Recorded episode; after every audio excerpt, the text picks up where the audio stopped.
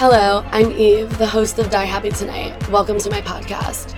Eavesdrop features true stories from the bold women that frequent our events in New York City and around the world. Enjoy! Oh, I was definitely raised with a very strict family. Um, I actually couldn't even go away for prom weekend, so I really had to like, you know, deal with that. I had to be home at 12 a.m. on prom night in, a, in an empty limo because I was the only one going home. yes, can you believe it? I know, it's crazy. What's the craziest story of you sneaking out or Oh my god. Woo! Okay, I love that question. So, um, so I was probably 16 and my cousin was actually younger than me. She was 14.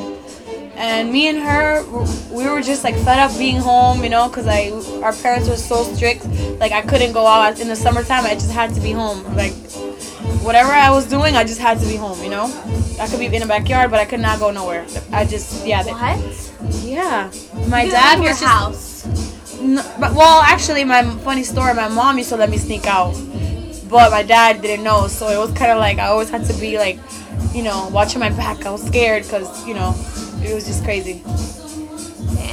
Yeah. Wait, but what's the craziest story of you sneaking out? Okay, I have two. One, hmm. Once uh, I sneaked out through the basement with my cousin, and I was just, you know, walking around the neighborhood, you know, whatever. Out of nowhere, I'm walking in like the center, the, the central area of the, you know, the my neighborhood. I see my cousin and my uncle at like four in the morning. They see me and I run away. Yes, and the next morning, I, my parents woke up. They beat the shit out of me. but Yeah.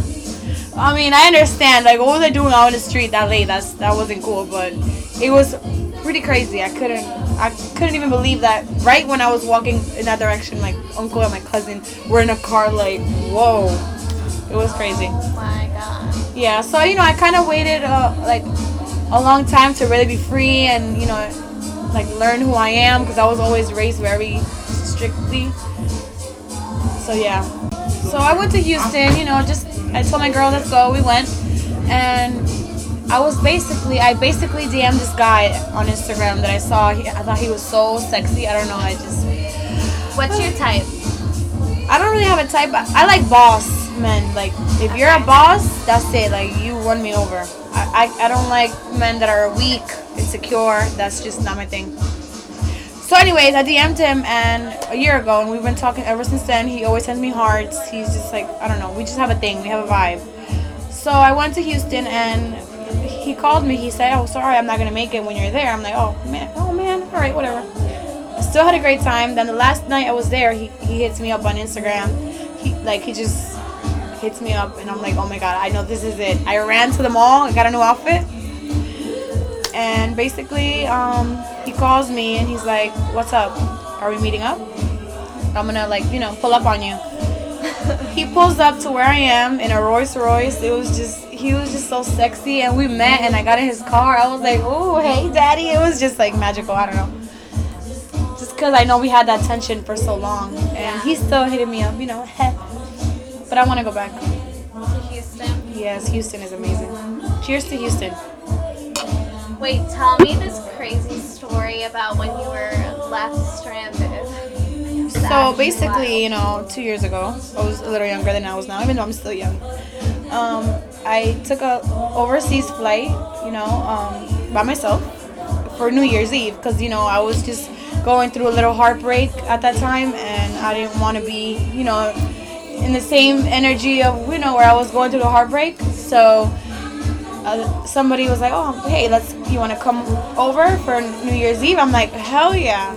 I went by myself. I packed a bag, cute outfits, everything. I got there, and it was cool the first night, but then I guess the second night he expected a little too much, and I saw him getting too like too wild or whatever. So basically, in the middle of the night, we were in bed, and he was trying to, you know, Get it on. Get it on and you know like, excuse me i don't have to give it up for a flight honey i could buy my own flight but still you know whatever it was a little far so basically he got up in the middle of the night and he he's like you know what fuck this i'm getting a presidential suite He literally left in the middle of the night and went to his little presidential suite. I kept knocking on his door. I didn't know anyone in this country. Knocking on the door, knocking on the door. He, he was like, leave me alone. Don't knock on the door. What? Yeah. But he left all his designer and his expensive shit in the room, so I, I took that shit. And you met another man. And then basically uh, he was ignoring me, so I already met some girls, you know, the night before. So I hit them up, and they were like, "Come chill with us." So I met this amazing man, and this man literally changed my life. He spoiled me, and he took me in, and he saved my life because I literally thought I was gonna be stranded in another country. I didn't know anyone, so I feel like you know, good people got good things. Thank God you have good Thank. God, because you never know overseas. Girls, please be careful. You you never don't want know. to be taken. Yeah, we gotta be careful. You know, a lot of things happen. Would you say you're street smart? I would say I am very street smart because uh, I dated a lot of, you know, younger days, but now I don't. I only date white men now. So what advice would you give? um, just be careful. Don't trust any man. Like, men can can men can just pull you in with little things that don't even matter. That's why, like, I, I'm grateful for Die Happy because I've learned so much here. Like, I've learned how to like read every kind of man. You know, if I see something suspicious, I just kind of say, okay, bye. Like, you know, nice to meet you. But I don't. I don't. I feel like I've learned too much to be so to be vulnerable to anyone. You know. I feel like you definitely, I've seen you and you definitely know how to read. I do. You see me. I, I just I don't waste time. I'm like, okay, hello, hello. What are we doing? All right, bye.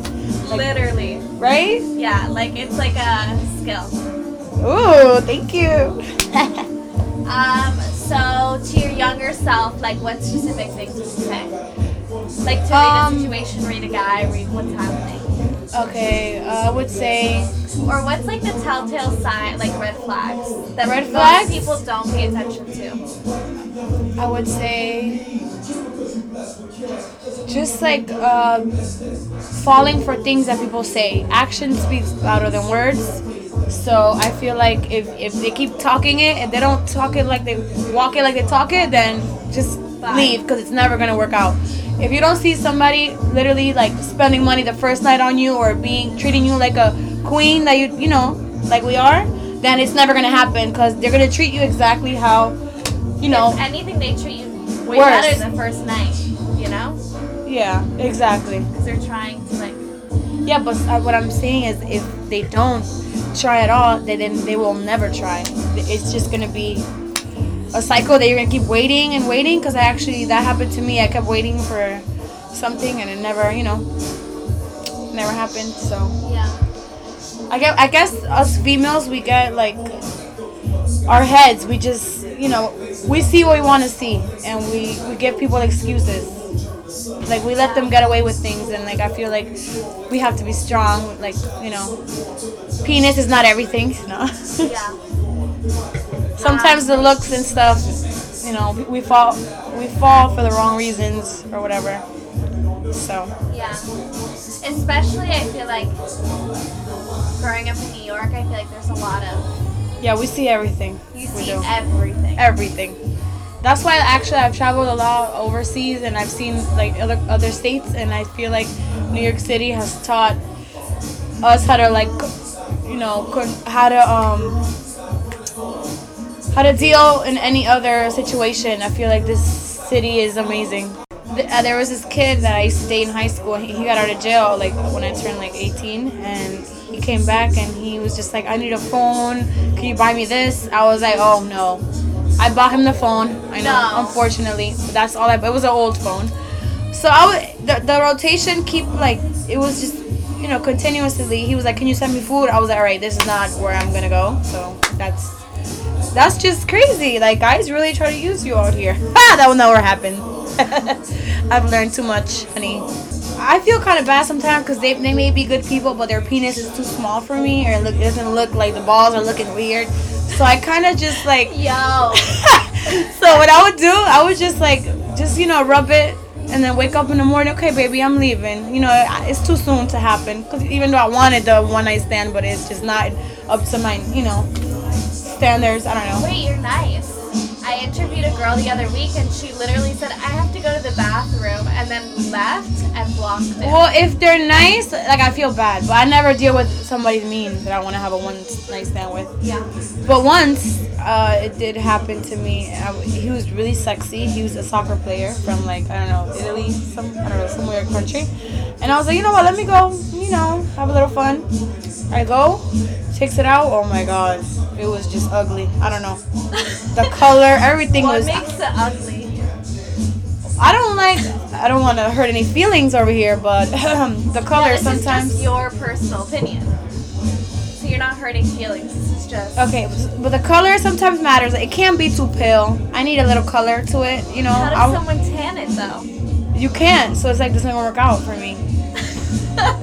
You never know in the future, but you know, I like the. You know, I like a tan. Wow, men everywhere are just gonna be tanning. Tanning their penis. Um. All right, don't tell nobody, guys. Um. So basically, this guy, um, I met somewhere in the city. He was cool, you know. He was cool. He was like, "Oh, I wanna, I want you to, I want you to step on my balls." I said, "You know what? I would love to. I need to release some anger," and I did. What? Was it life changing? It was pretty cool, and also I was suffocating him with my toes, so it, it kind of felt good to do that because he's still texting me. It's been like six months. So, thanks for eavesdropping. I'll see you guys at Rosewood. Eavesdrop, produced by Die Happy Tonight, a New York City based nightlife design company and the creators of Rosewood. Meet the women in this podcast at our private events in New York City and throughout the world by joining our email list at www.diehappytonight.com.